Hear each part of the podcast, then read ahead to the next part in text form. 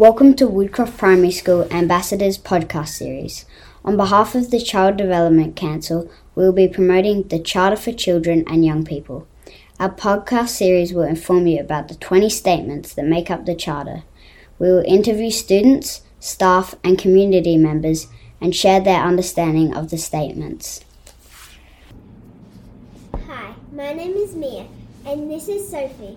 Hello, our special guest today is Sherry Saba, or as we know her, Saba Sensei. Hi, and welcome to our podcast series. Hi, thanks for having me.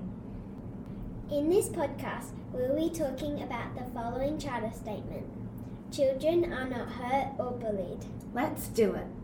Why is this statement important?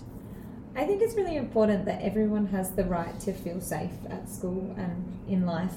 And everyone also has a right to an education. So some people think that might sound a bit trivial, but if that was taken away from you and you were never allowed to come to school, then that would be a big deal. So we need to make sure that bullying is not something that's happening in our school so that our kids feel safe to come to school and that they want to come to school to have an education.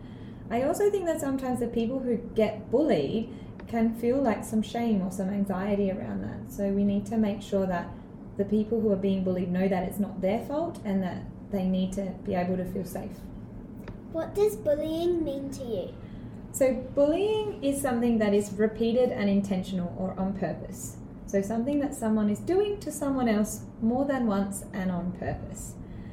Usually, there's a power imbalance involved. So, someone is either older than the other kids, or maybe they're more popular, or they're bigger, like a taller person. So, there's usually a power imbalance involved as well. It can be physical abuse, like hurting someone, verbal abuse through your words, emotional, and even online as well.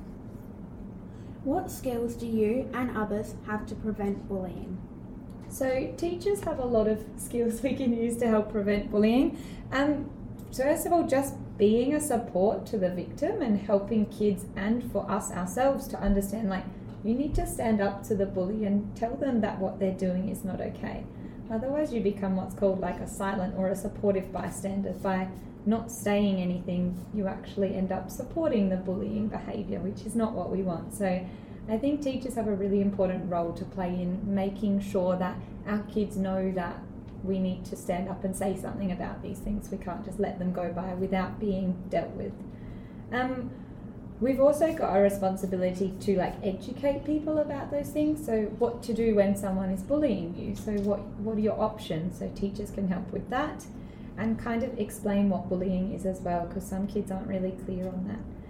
I think it's important we have to teach kindness and empathy to make sure that our kids don't want to do bullying because they know that it's not the right thing to do. And we can practice scenarios with them and things like that. So, what happens if this was to happen? So that we've got a bit of an idea up our sleeve before it even happens, what's up open to us before we start. And the last thing is we can escalate it to like kids helpline or to the principal or to other services so that if our level is not high enough, there are people we can then go to for help.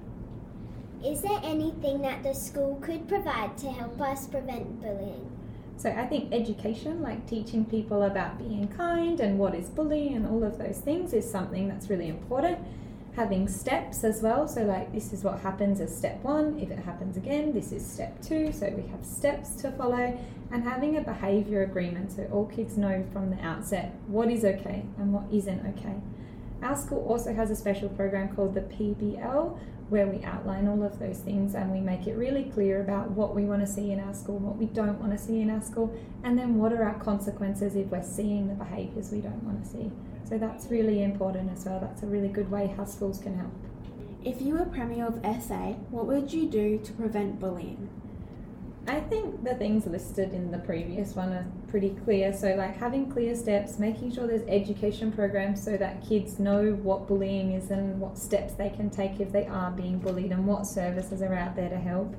Um, maybe a bit more support for the teachers, like the PBL program we have at our school is being really positive, and just more things like that that help schools and teachers with how to re-educate bully, bully people who are bullying to not do those behaviours, but also the people who are being bullied to connect them with the services and the people that they need to be able to feel safe.